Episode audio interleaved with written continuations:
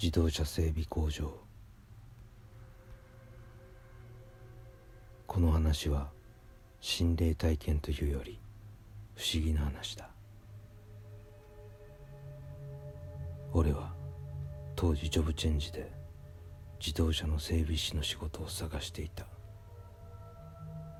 だが希望する感じの整備工場が一向に見つからずもういい加減生活が危ないところまで来ていたところ。やっとの思いで地元の近場の大きな整備工場に採用が決まった。っ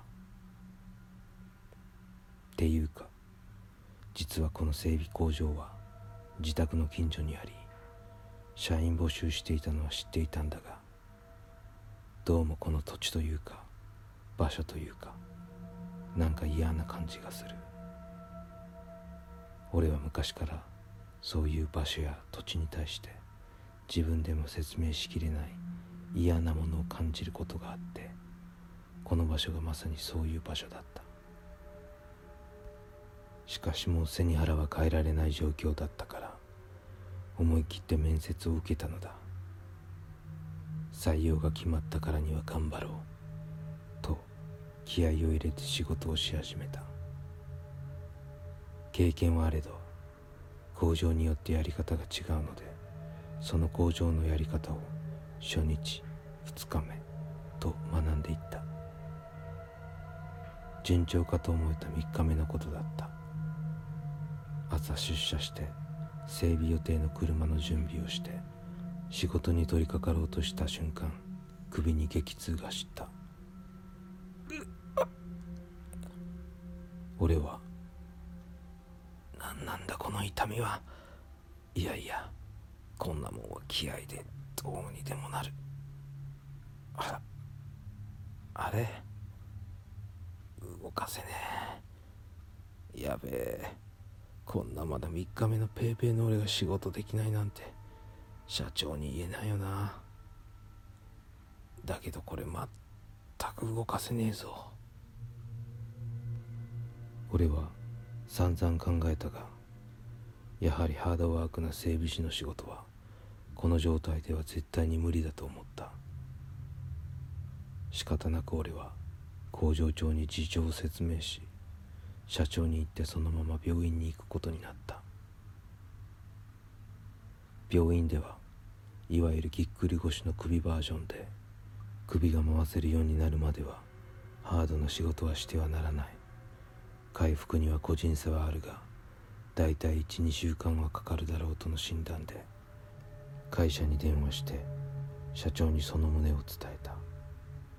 すると社長はしばらく安静にしとけと俺に言ってくれた。俺は自宅へ帰って医者から言われた通り安静にしていた。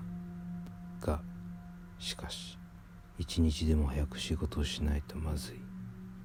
という焦りからまだまだ完全には復活できていなかったが3日休んだ後出社できる旨を会社に電話して伝えた。すると会社からは「ああもういいよ来なくて」と電話を切られた。俺は愕然としてただただ受話器を握っているだけだった。クビになったのだ。俺は我ながら己のタイミングの悪さを呪った。考えてみると入社して3日ともたず3日も休んだ。という事実を考えればクビになるのも無理はない。さすがにショックだったがそんな悠長なことも言っていられないわけで次の仕事をまた探し始めた。それから約1週間くらい経ったある日俺は別の整備工場になんとか採用が決まったのだがその仕事から帰宅して何気にテレビを見ていると地元のニュース番組でこんなことを言っていた。昨夜未明福岡県丸々市で乗用車が池の堀に水没するという事故がありました。乗用車は池から引き上げられましたが乗用車からは〇〇〇〇さん22歳の遺体が発見されました。俺は「ん？〇〇〇〇俺がクビになった整備工場のスタッフが〇〇〇〇やなかったかな。一番年下の彼からいろいろと工場のいろはを教えてもらったしタイムカードに確かそんな名前。ああそうだ。間違いない。うんでもまさかな。と思った。そして引き続きテレビを見ていると池から引き上げられている車の映像が映った。ああこの車だ。え嘘やん。まるまるくん死んじゃったの。その車は特徴のあるペイントと走りや仕様にカスタマイズされた二つとない車だった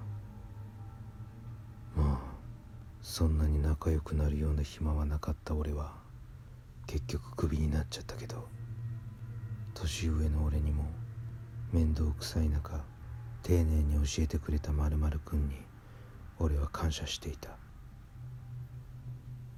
ショックだった。しかしさらにこの10日後なんとこの整備工場が火事になった。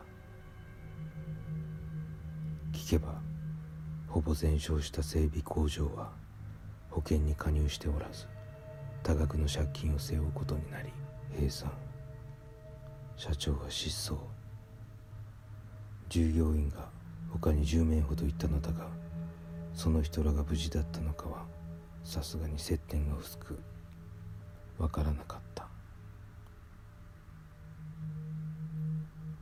1ヶ月後には更地になり2ヶ月後には大手運送会社の事務所が建った。わずか3ヶ月にも満たない間のこの激変ぶり。俺はこの整備工場に勤めなくてよかったと思わざるを得なかったがひょっとすると何かしら見えない力が俺にやめとけと暗示したのではないだろう。と思った。やはり自分があんまり気が乗らないことや場所などには素直に自分の本能に身を任せ近づかない方が良いのかもしれない。と考えさせられた事件だった。